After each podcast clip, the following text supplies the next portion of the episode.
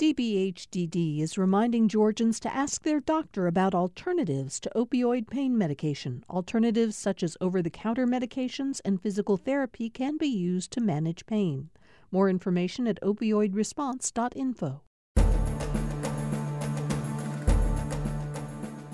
I was trying to think this morning on this election day, November 3rd, 2020, or as many people are now calling it, given the enormous turnout in early voting, the final day in which people can cast their votes here in Georgia and across the country. I was trying to think of when Political Rewind began covering uh, the uh, candidates and the races that are uh, on the ballot today. And I think you've got to go back uh, almost a year and mean, back to like April of 2019 or May of 2019 when people were really uh, uh, declaring their candidacy, starting their operations. And here we are. It is election day in Georgia. It's a chilly morning for many people who were out early this morning across the state. Um, weather's supposed to warm up so that it's in the 60s uh, this afternoon when more people will perhaps vote. A lot of people, of course, turning to their polling places after they finish work. Um, we're so far this morning um, seeing some problems here and there. I'm getting this uh, both from uh, the GPB News website uh, and uh, the AJC as well. Um, apparently, some voters in Gwinnett County were turned away because they were incorrectly told. Uh, when they came in and said they voted absent, they had tried to vote absentee, never did complete it, and they wanted to now vote in person. They were told by poll workers they had to have those ballots in order to vote. That, by the way, is not correct. If you uh, ask for an absentee ballot but never turned it in and want to go vote in person today, you do not have to have that ballot with you. It will expedite the process, it'll make it faster. But the poll workers are instructed to uh, contact the county in which they're located to make sure that the absentee ballot is canceled. So that's an important thing uh, for people to know. Emergency ballots have been deployed in Buckhead, Morris Brandon Elementary Schools. Uh, equipment isn't working, so they're using emergency paper ballots instead. Voting machines down in Spalding County. Those are just some of the reports. We're uh, getting Park Tavern near Piedmont Park in Midtown, which was a big problem in June. Everything's moving uh, quite well there. If you have uh, been hearing about, if you've got problems where you're voting anywhere in the state, let us know. You're welcome to just uh, send me a note if you want to uh, B Nigut, B N I G U T, at gpb.org, um, and we'll be more than happy to pass it on to our news team uh, as we uh, cover uh, the day. A quick reminder before I introduce the panel we're going to do two live political rewinds today. We'll be back with you live at 2 o'clock because voting will be continuing and we want to stay on top of all the news around that. In the meantime, we've got a great panel uh, this morning, all set to talk about this historic election. Uh, we start with Tamar Hallerman, our regular partner on the Tuesday show. She's a senior reporter for the Atlanta Journal Constitution. Tamar, how are you? Are you ready for today? I'm ready for today. Who would have thought back in, in April 2019 when we were starting to talk about that stuff, we'd be contending with a pandemic, and that would sort of be old news on election day. Were Were you at any of the big rallies uh, over the weekend? I can't remember which byline, where I saw your byline attached over the last few days. No, not over the weekend, but I, I did a story that ran in this morning's paper on the legal challenges we're expecting to see. Yes, and we want to talk about that during uh, the show today. But in any case, thank you so much for being with us. Um, the mayor of Sandy Springs, Rusty Paul, is back with us today. Uh, Rusty Paul is a past chair of the Georgia Republican Party. He uh, also worked for Jack Kemp when Jack Kemp was uh, the head of housing and urban development, and Rusty Paul knows about presidential campaigning uh, because of his participation when Kemp was a candidate for president back in 1988. So, Rusty, you know what election days like this are like for people running for president. Yeah, it's uh, it's all hands on deck. Uh, you know, most of the time they start on the East Coast and travel west to make sure they squeeze out every last undecided or uh, uh unvoted person that they possibly can, and that's what the campaigns will be doing today. Um, Mary Margaret Oliver, Representative Oliver, of course, a Democrat from Decatur, is back with us uh, today. Mary Margaret, Decatur, the center of, I think, in many ways, the Democratic universe uh, in Georgia. How are things uh, looking? Have you driven by any polling places uh, this morning by any chance? I've not been out yet this morning, but it's clear that Democratic votes coming from DeKalb County are super, super important in this 2020 election. I'm ready. I have my RBG socks on, and it's going to be an exciting day. Thank you for having me today. Sure. By the way, I want to correct something. Yesterday, I know that Kamala Harris was in Decatur her last visit to Georgia. I said that when she was here on Sunday, she was in Decatur. I was confused about the previous visit. She was, in fact, in Gwinnett, another county that we're going to be watching uh, closely uh, tonight. So I wanted to make that correction right away. Um, we're also joined again by Rene Alegria. He is the president and CEO of Mundo Hispanico, which is one of the country's largest news and information sites for the Hispanic and Latino community across the country. It's terrific to have you back, Rene. Thank you, Bill. I really it's an honor to be to be back and to talk about you know how, how the Latino vote is is is transforming politics not only locally but throughout the country. It's it's it's an amazing sea shift that we're we're witnessing, and we report on it at Mundo Hispanico every day. But you know, to have it play out uh, nationally and locally, of course, is uh, is quite exciting for us. Hmm. Um, and we will talk about the uh, Hispanic vote uh, during this show today. But tomorrow, let me start with the fact that uh, we had President Obama back yesterday uh, doing an event. And uh, I said on the show yesterday that I think a lot of Georgians are feeling a little bit like they can't figure out how they got a date for this prom because we just have never, not for decades, have we really been invited uh, to be considered a swing state, a battleground state in the last days of a campaign.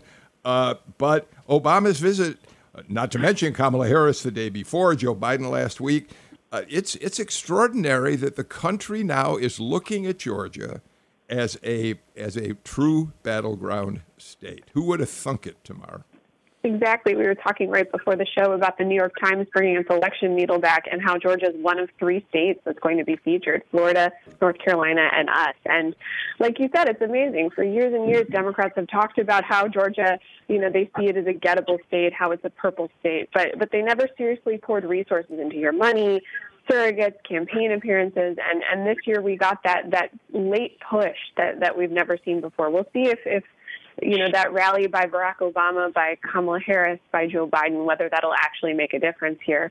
Um, it's also notable that Trump was here on, on Sunday evening uh, when time is so precious if you're uh, competing in those final days, and he chose to come to an area like Rome. So uh, they're all, they're both trying to, both parties are trying to turn out their, their base, their faithful. Uh, they're going to need that here, and we'll see, I guess, today if that makes a difference. Yeah, Rusty, I think you'd have to say that it is not a good sign for the Trump campaign that they felt they had to bring him back to Georgia one more time. This is a state that, under most circumstances, they should have been able to just tuck under their belts and moved on, right? Well, it's also a reflection of the the changing demographic of the state. Uh, I mean, you know, we've got a lot of you know the suburbs have always been going back to when I first got involved in in politics when uh, when Mary Margaret and I were children, uh, and uh, you know the suburbs have always been the Republican area. But the the challenge that they've got that the Republicans have right now is the changing age group in in suburbia. The, we baby boomers are retiring, we're downsizing, and just on my street, we've had two houses sell in the last uh, month well, both above uh, asking price, which is a whole nother problem we've got in Metro Atlanta right now. But they, but replacing them was a family uh, that whose origins are in India, another family from Brazil, and so you've got the the the houses look the same, but the people who are living in them is changing, and that's changing the politics of suburbia in Georgia. Mary Margaret. I agree. Demographics of Georgia are changing. This morning, Stacey Abrams was on CNN talking exactly about that. I think this election today, the energy around this election is is based on the negativity generated by President Trump and by the positiveness in Georgia of the 2018 election. Uh, baby boomers retiring raises an interesting um, point in my view. I agree that in my neighborhood of Druid Hills and Decatur, uh, older residents are being replaced by the young families a successful multiple degree, both working young families who are at CDC, Emory, or uh, Deloitte or uh, major corporations. My mother's generation, uh, she specifically spent 40 years with her garden club and with her church chapter. Uh, my generation of empty nesters or uh, baby boomers or re- new retirees since the defeat of Hillary Clinton, have turned their attention, volunteer engagement to politics. I am absolutely fascinated by the energy that's coming out of the people surrounding me who are spending enormous amount of time. These are retired professors, they're retired school superintendents, retired Deloitte partners who have turned all that skill to politics. Um, my picture was in the Washington Post this week as an article on uh, seniors in Georgia. That was a little jarring, but uh, I was at the uh, rally for Vice President Biden, and they were doing a feature about this new group of older uh, citizens, mainly women, who have turned to politics. We have enormous number of subgroups across Georgia whether they're Hispanic groups, whether they're young people, whether they're newly engaged uh, retirees, that is all making this a fascinating day for Georgia and the nation. Um, I want to turn to Rene, but before I do, Nancy Davis uh, just sent me an email. She says they have the wrong scanners at the polling places on Tybee Island. The workers are telling voters their votes, quote, may count, unquote, if they are scanned later. We're going to have to keep on top of that story because obviously the votes should count despite whatever problems they may be having with their scanners. Rene, I want to uh, continue on this theme with you for just a minute. You know, when President Trump, throughout the campaign, has uh, talked about, oh, suburban women, please like me.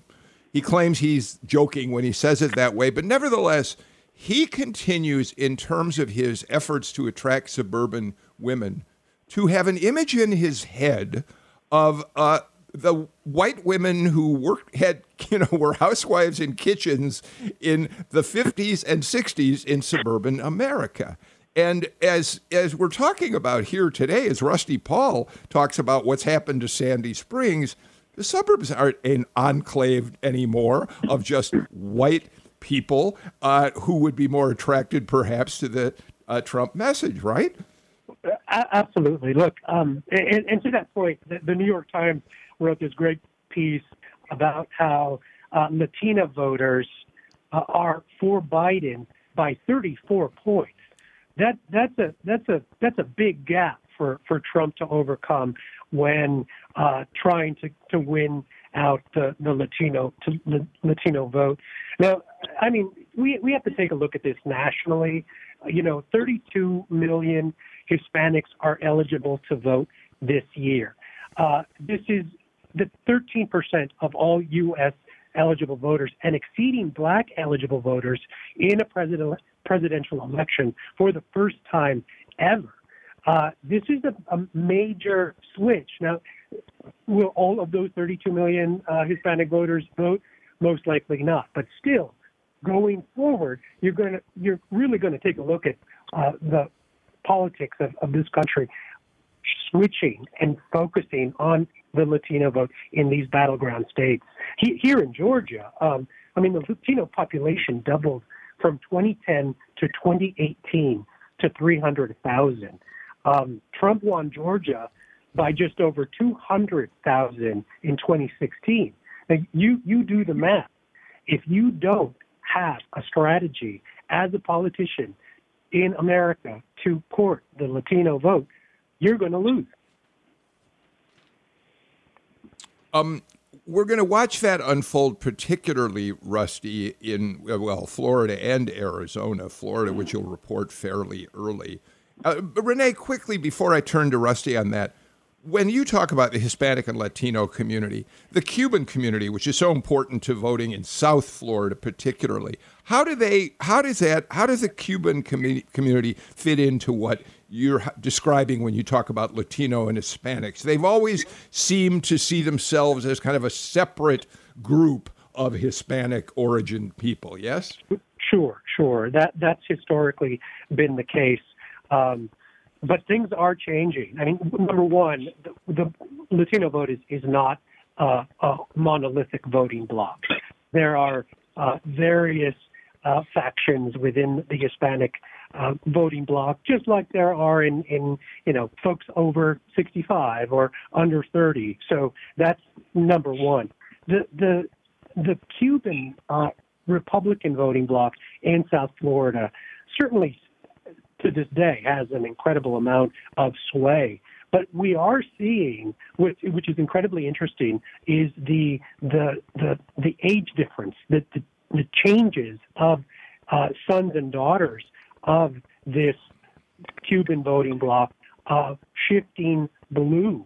And that is causing a stir, not only within the Hispanic community in politics, but overwhelmingly, as we know, it, the, the 29 electoral votes in Florida, whoever nabs them, you know, that's got a leg up in the, the night when when when the count happens, right? Uh, but we're also seeing a, a difference in the shift of Latino, uh, excuse me, uh, Cuban politics shifting more toward Orlando and the Puerto Rican diaspora that's happening in Florida from the island. We're also seeing the influence of Venezuelans uh, in Florida really take hold and, and shift the dynamics. So Florida is this unknown now.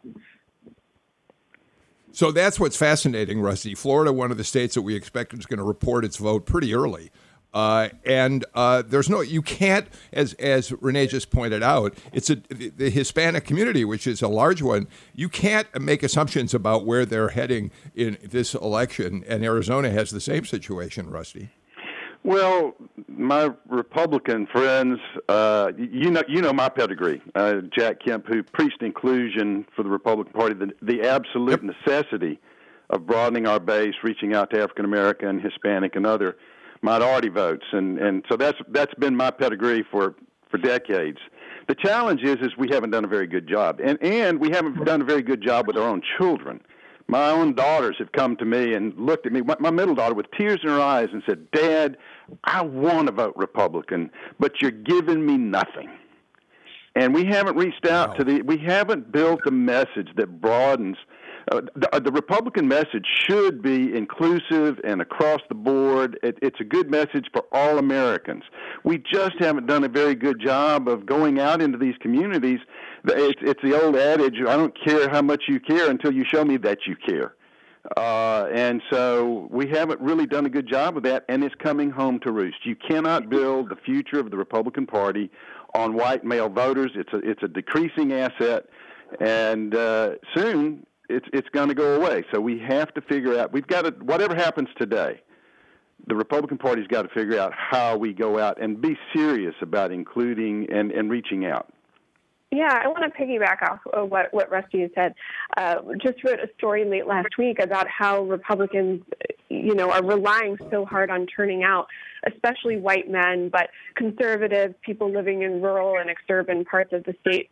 But how, when you talk to Republicans, they all acknowledge that in terms of a long-term strategy, especially in a rapidly diversifying place like Georgia, that's not going to work long-term. But I think for now, the idea is just double down and kind of go for those known supporters. That that was enough for Donald Trump in 2016. That was enough for Brian Kemp in 2018. And the hope is they can at least eke it out again in, in 2020. But you know that's been Mary our Margaret. Uh, mantra for decades. We talk a good game when it comes to reaching out, and we understand intellectually the need to reach out. What we haven't done is put together a strategy. And it's not something you can do just before an election. You have to think years in advance before it starts paying off. And so it's going to take a while to change minds and and and and, and loyalties, uh, and you've got to have a strategic plan to be able to do it. The strategic plan operated by President Trump is all in the wrong direction. Of course, I mean it goes without saying that his uh, serious uh, insults to a wide variety of immigrant groups and immigrant and, and the Stephen Miller esque uh, approach to immigration um, impact people on a very personal level. Mm-hmm. Whether you have family in another part of the world, whether you are uh, a major corporation trying to get, like Emory, trying to get research scientists out of some research entity into our Emory research campus. Uh, there's a tremendous variety of ways that the president, on a daily basis, insults immigrants and ethnic groups. And the strategy of using a Vernon, jo- Vernon, Vernon Jones or a uh, uh, Conde, Conde, those kind of strategies seem so false to the real Georgians who care about issues of inclusion. They may care about issues of inclusion from a faith based perspective. They may care about issues of inclusion from a corporate perspective in relation to profits. But you cannot insult people on a daily basis and expect to be credible in an effort to reach out and include people. So, Tamar, we, we do know that uh, from everything we're seeing in all of the polling, uh, including the most recent uh, landmark communications poll. Our friend Mark Rountree for WSB TV on Sunday uh, confirms what we've already been hearing. Donald Trump and Joe Biden are locked in a essentially tie. Nobody's close to 50% in that race. And the same is true with Ossoff and Perdue, which is a little more surprising uh, for quite some time, we know David Perdue uh, polled much more uh, uh, in, terms of approval ratings, much higher than any other elected official in Georgia, and now is fighting for his life against Jon Ossoff. But let me uh, uh, ask you about, and then I'd love to hear the panel weigh in on this. Um, your colleague, Tamar, Greg Bluestein, this morning filed a piece in which he said kind of the magic formula for Democrats if they hope to win the White House here uh, in other key races is 30 30. Uh, getting 30% of getting a turnout of 30% of African American voters, most of whom are expected to vote Democratic, and then winning 30% of the white vote. Well, um, we're the early votes show African Americans at about 28%. So I think Democrats hope that that number, they got to kick that number up today. And I think that's one of the reasons Barack Obama was here last night urging African Americans to get out to the polls. And although the, the white vote for Biden appears to be much more uh, solid, much higher in terms of percentages than, it, than it's been in recent elections, it still may not be quite enough to put Biden over the top. So those are just key demographics that I assume you're going to be watching for tonight since you're working on the AJC blog all evening. Yeah, absolutely. And especially when it comes to, to black votes, as you mentioned, Democrats want to see black votes as, as 30% of the electorate coming out, um, you know, and, and voting. And generally, a, a, lot of the predictions I've seen is, is that a lot of black voters, if they, they would be turning out, they'd be turning out early or, or voting absentee. So, so that I think is a worry point for a lot of Democrats if, if they're not going to be coming out to, to vote today. And then as for black votes, um, or sorry, uh, continuing to drive people out, uh, Jon Ossoff has struggled a little bit compared to what Joe Biden has been doing in terms of black voters. So I think there's a hope that that uh, Raphael Warnock will be able to kind of help bring the you know tied up for all the Democrats uh, on the ticket uh, and Joe Biden as well. So we'll we'll certainly be looking out for that. As for Perdue, as you were mentioning, he is the most popular Republican politician in the state. He wasn't challenged in the in the primary, and so I think a lot of folks are surprised by by what they've seen. Um, he's been polling, if you, you go down to look at all the different demographic groups, age groups, he, he really is polling about the same as Donald Trump. And I, I think the hope was that he would have an appeal beyond Trump because, especially in the suburbs where he's more of a known entity, he's been around in Georgia for the last six years. He doesn't use as sharp a rhetoric as, as Donald Trump does. Uh, there, there's been a hope that he could appeal beyond that. So I'm going to be watching those numbers very closely, especially in exit polls as those come out later tonight. Uh, let's do this. We're really at a point where we've got to get a break in. A lot more that I want to cover on this election morning with our panel. So let's take our first break and uh, and come back with more on Political Rewind.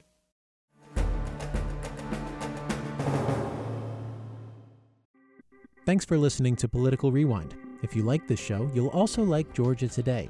It's a daily podcast from GPB News, bringing you compelling stories and in depth reporting that you won't hear anywhere else. Join me, Peter Biello, for this quick and convenient way to get the best of GPB News' extensive coverage of the topics that matter to you, delivered directly to your device every weekday afternoon.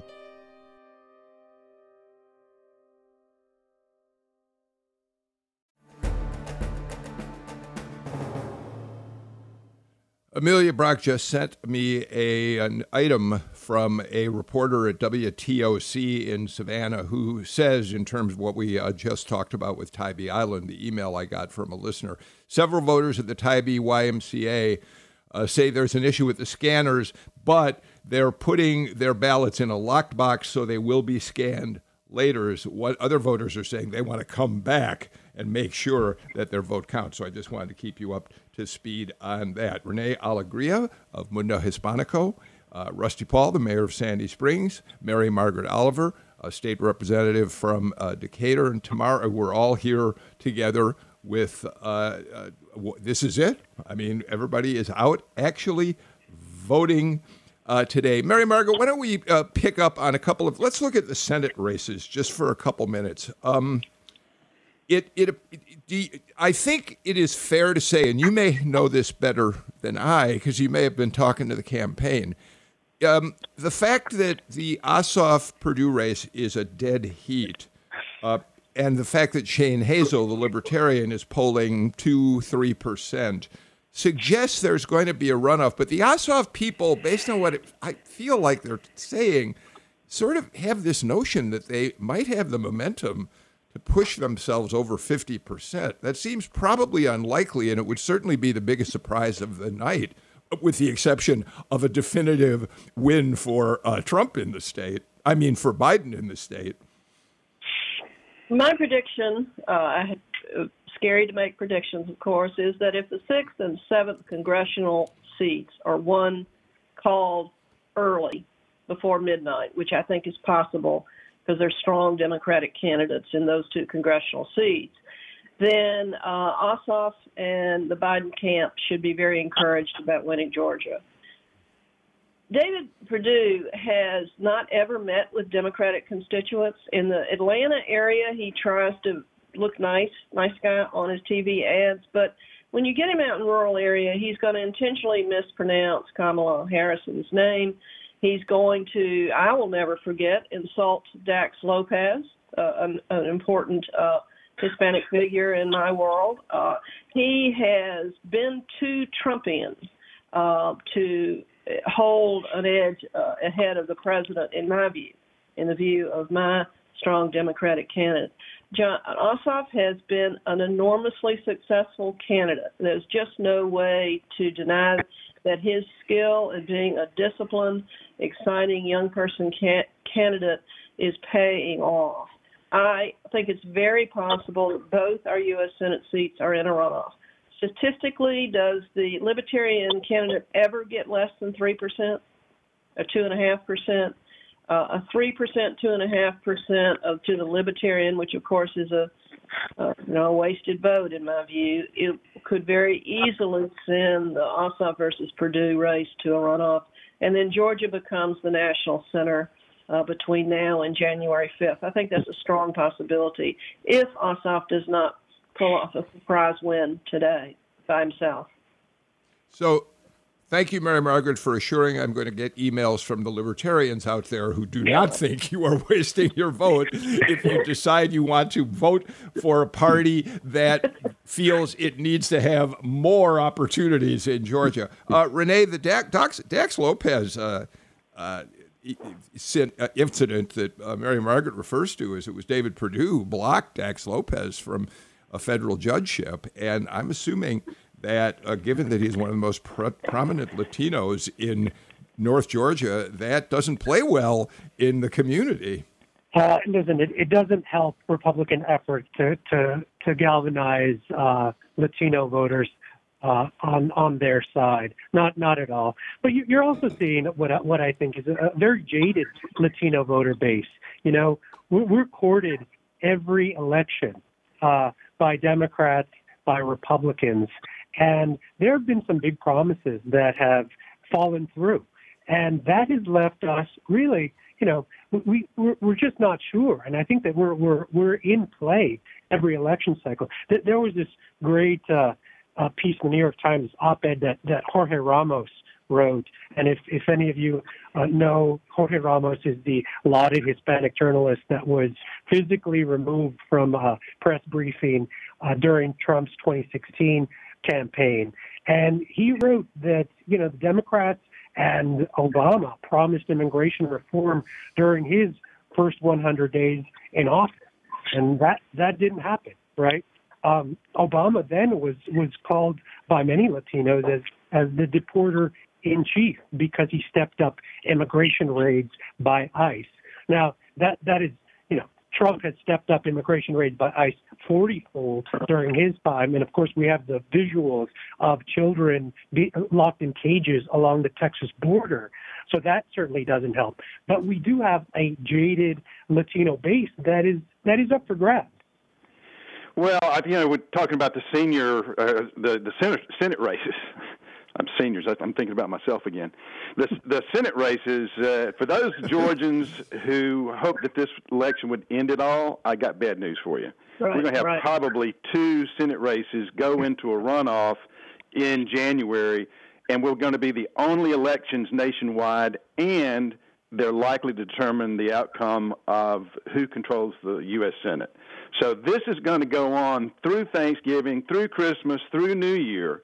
And we're going to, as Mary Margaret indicated, this is going to be ground zero of the political world in the United States for the next nine weeks. Uh, it's going to continue regardless of what happens in the presidential races or anything else.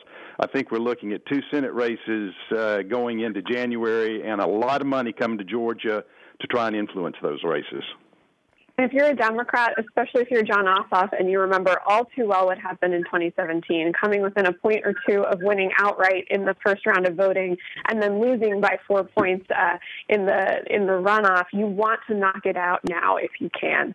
Um, historically, Democratic voters do not turn out to runoffs in the same way that Republican voters have, especially for for uh, in, in Georgia's U.S. Senate runoffs. There have been two so far in history with uh, Senator Wyche Fowler and and Paul Coverdell, the Republican who upset the, the sitting incumbent. And then you had Saxby Chambliss and Jim Martin. And uh, that's such an interesting parallel for now because that was in 2008. It was right after Obama uh, won the White House, and uh, you know the Saxby Chambliss race was one of only two that were still ongoing after that. And Republicans really rallied. There was a ton of rage about Obama's victory, and Senator Chambliss was able to use that to really cruise to a victory.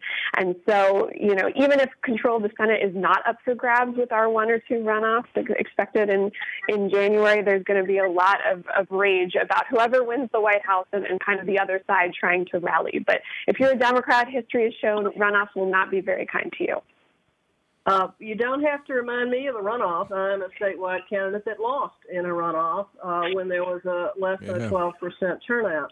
So runoffs are a big deal in my psyche. But this year is different. This is a different year. There's a different energy, there's a different participation.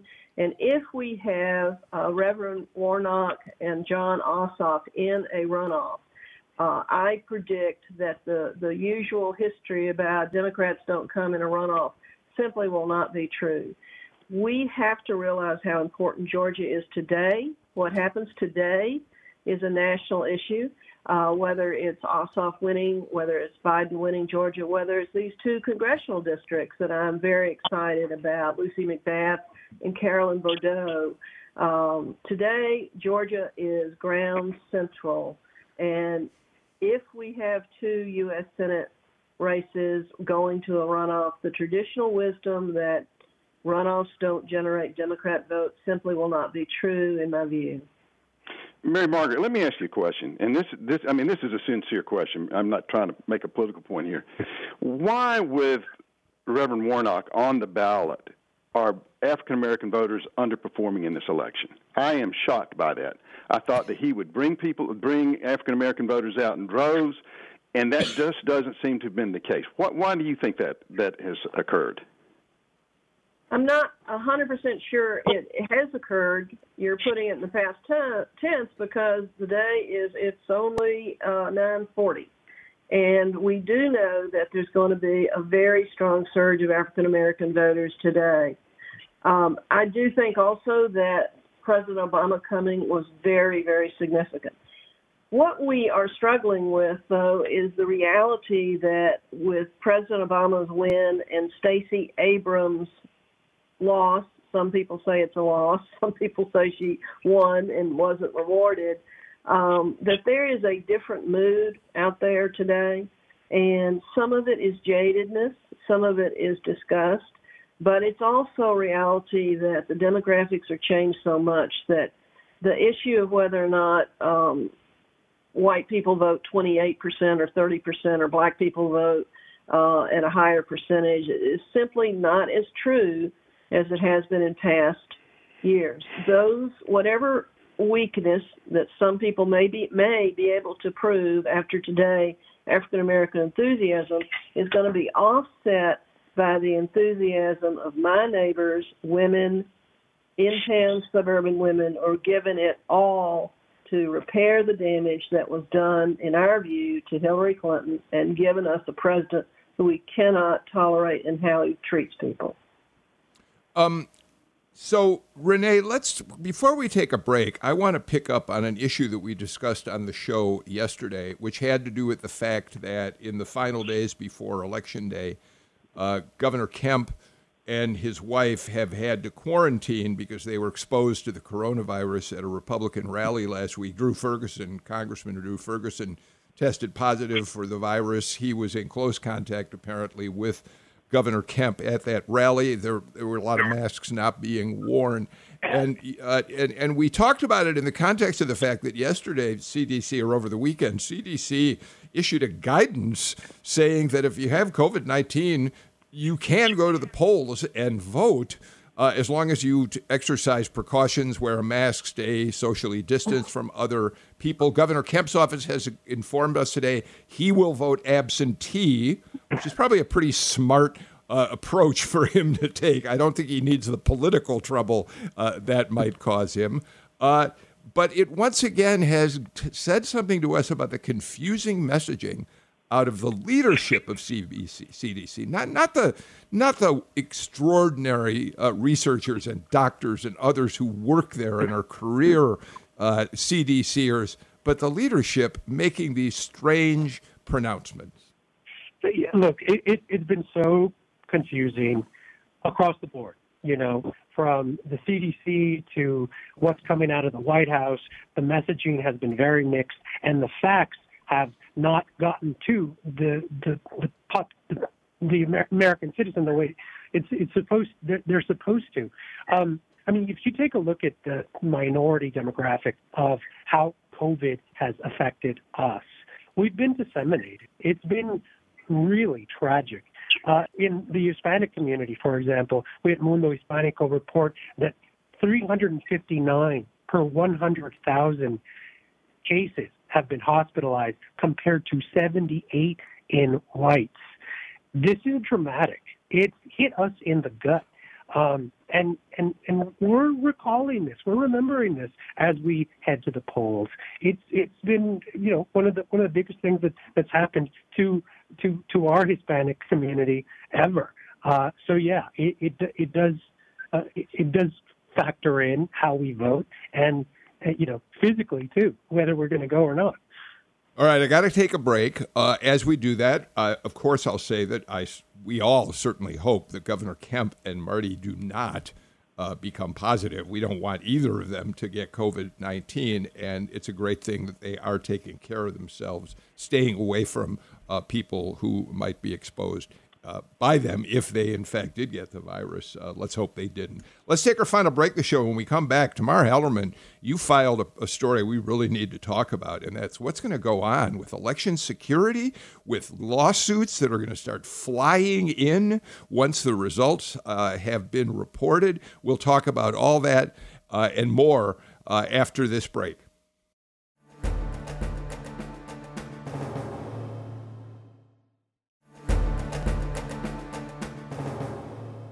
It's so good to have all of you with us for this election day. Yes, election day edition of Political Rewind. Um, and thank you for staying with us, listeners, uh, throughout this amazing election year that we've all been following. A couple of quick program notes. As I said at the top of the show, uh, you know that typically we do the show live at 9 in the morning and then we repeat it for people who can't hear it at 9 at 2 in the afternoon.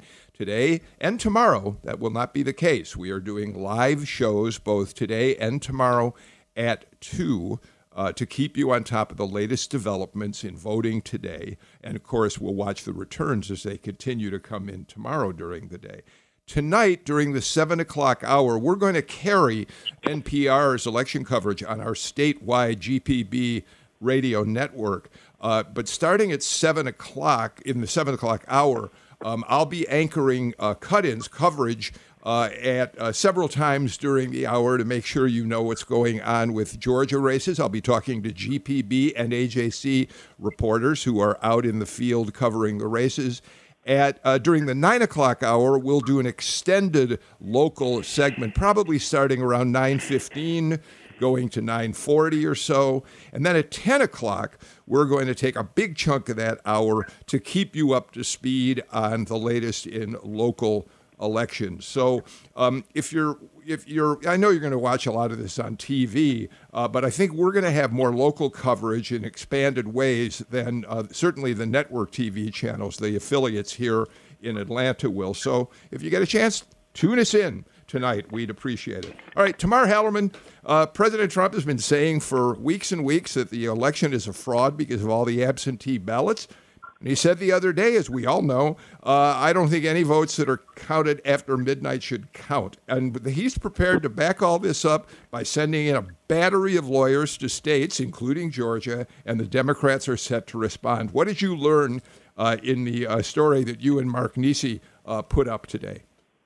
Sure. Well, we learned a, a, couple of things. The first is that the Trump campaign has hired at least five lawyers in Georgia who are going to be keeping an eye on things for his campaign. What exactly they're going to be looking for as voting unfolds today, we're not exactly sure. But one of the one of the people that he hired is a veteran uh, Republican uh, lawyer here in Georgia, Brian Tyson from the firm Taylor English. He helped uh, Republicans in the state house do redistricting 10 years ago, um, and several of his colleagues at the firm will also be working for them as well. At this point, we don't know exactly what kinds of legal issues are going to pop up uh, today and in the days that follow. All we know is that just a ton of these groups that are around here in Georgia, groups like Fair Fight, groups like the ACLU, the Democratic Party of Georgia, the Republican Party, the Trump campaign, everyone is kind of watching and waiting for issues that arise. We could see action today to keep polls open past 7 p.m. if there are significant issues at individual precincts. We could see uh, lawsuits filed uh, today or later this week about whether to nullify certain absentee or provisional ballots. Um, and there could also be issues over results and recounts. And so everyone is just kind of sitting and waiting and ready to pounce. I have been following these cases closely, trying to keep up. Uh, there was a decision that came out at 11 p.m. last night out of the Harris County, Texas, uh, ongoing discussion about drive-through uh, ballot boxes, drop boxes. I attended the at least one of the court hearings on the exact match litigation. There's been an enormous amount of positive energy, in my view, with good lawyering to try to make the Secretary of State's office do right by the voters of Georgia. Uh, nationally, the issue of absentee ballots has gone back and forth about whether or not um, they may be counted in states that are postmarked on today, November 3rd, but received between three and seven days later. As you may know, that is a issue in Georgia where the lower district court said we would be allowed to count absentee ballots that are received for three days. That's Judge Eleanor Ross. but the 11th Circuit overturned that. We will not be counting votes postmarked on absentee ballots postmarked on election day in either Georgia or North Carolina, but we will in Pennsylvania. And there are uh, at least a dozen other states where there will be postmarked valid ballots. This issue is incredibly important and will be ongoing. The other issues, the more normal, typical issues about delay of precinct openings and uh, checking on absentee ballots, what is the process by which the voter's absentee ballot received today is rejected and the voter has a chance under new, another consent law and another uh, litigation in Georgia to contest the rejection of an absentee ballot. It's enormously complex. They're very good lawyers who are attentive to these issues, and I am grateful to the number of lawyers who volunteer time to make sure every vote counts in Georgia that is cast November 3rd. The uh, you know the U.S. Constitution says that if you have an indeterminate presidential election, the U.S. House of Representatives is supposed to be the arbiter of uh, who that uh, is. Uh, they haven't decided uh, uh, an election in, in, in centuries, and now the, it, we're going back to the situation where ultimately the Supreme Court is going to decide the outcome of this election, which is a tragedy. It's a travesty that we're we're getting to this point. We had it obviously with Bush and uh, and Al Gore, uh, and uh, we're probably headed that way again. Uh, and uh, it, it, undermines confidence in, in the electoral process. and this is both parties are guilty of this. I mean, I, and even the AJC has written a lot of articles about the challenges and the problems with voting, and and some of them have. Been, I mean, a lot of it's accurate, but it's been somewhat overstated in some cases as well, and it's undermining confidence of people in the process, which then gives those people, those politicians who want to cast doubt about the outcome of the election, it gives them credibility. Somehow or the other, we've got to figure out how we avoid all this litigation and we get a clear answer out of this stuff. And there's lawyers on both sides, and and and, and Mary Margaret is a great attorney but we've got to get the lawyers out of the election and and make this so where the people feel that the, they have confidence in the outcome of this thing. Uh, uh, Rene, and then I'll get to Mary Margaret. Again. Go ahead, Mary Margaret. Well, let me respond just briefly. These are fair legal issues. There's, some, there's nothing specious about trying to decide a statute that it, it requires an exact match of the signature with anything yeah. Uh, constitutionally lawful. These are fair-minded issues that the courts, gratefully from my perspective, are there to answer. Um, Rene, it's what Rusty is talking about seems to me to be one of the reasons that the Biden campaign in the final week or so of this campaign has expanded the map the way they have, going into Ohio in force, coming to Georgia in force, um, hoping that they can build up uh, enough uh, states that that there isn't going to be uh, a fight in the Supreme Court to determine who is the next president, believing that if there's an overwhelming vote for Biden across the country, they can't fight everywhere. Rene? Yeah, well, the Biden campaign has been very optimistic about how and aggressive about how they're pushing into battleground states. As you mentioned, Arizona is in play. Even Texas now is possibly in play. But you know, bring, bringing it into Georgia, you know, here we have counties like Gwinnett County, which is so diverse, right? Which is kind of this simmering jewel of Georgia in that it has, it looks like what the future of Georgia looks like, you know. And you have folks like Nick Masino, the CEO over there at the at the Chamber of Commerce, doing what he does with minority business outreach. I mean, you're seeing play out in Georgia the demographics that are going to hit these swing states in mass across the nation, and Biden knows this, and he's jumping on these. So it's going to be quite a night and probably well into tomorrow and beyond. And Rusty, you're convinced that we're not going to have a presidential winner until the courts decide uh, who it is. Rusty, that's probably the most depressing opinion I've heard expressed on this show in weeks. Trust me, it depresses me. to have to, to think about this. you know, I. I, this is the one time when the political class has to step aside and let the folks decide where we're going politically. This is their day, uh, and to have it uh, contested in the courts is just disappointing to me. Oh, I got to right, put um, in that I I've got to disagree. re- very, very quickly. I disagree that the court will decide it. I think that the energy of Georgia voters and, and U.S. voters is such that Biden will be elected today.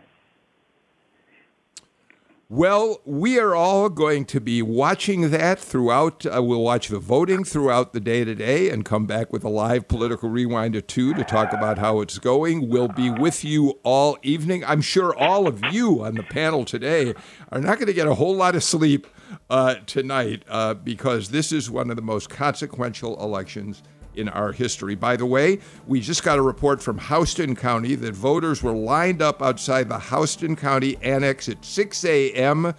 By 7:30, a poll worker came out and told people in line the voting machines were down. At 8 o'clock, the line finally began moving again, uh, and so it appears that they're now going to stay open a little later to deal with uh, the problem they had early this morning to make sure everybody gets to vote. By the way, um, we are going to be the entire GPB news team will be contributing to our live blog, and I hope you will go to gpb.org/elections throughout the day and the evening so you can see how the election is unfolding. Um, and again, we'll be with you two. I'll be with you again starting in the seven o'clock hour tonight. Everybody have a fabulous election day. And again, Rene Alegria, Rusty Paul, Mary Margaret Oliver, Tamar Hallerman, thank you so much for a terrific show today. That's it. See you at 2 o'clock. And then again, two shows live tomorrow. I'm Bill Nigut. Uh, until we see you, take care, stay healthy, wear a mask, and go get a flu shot. Bye bye, everybody.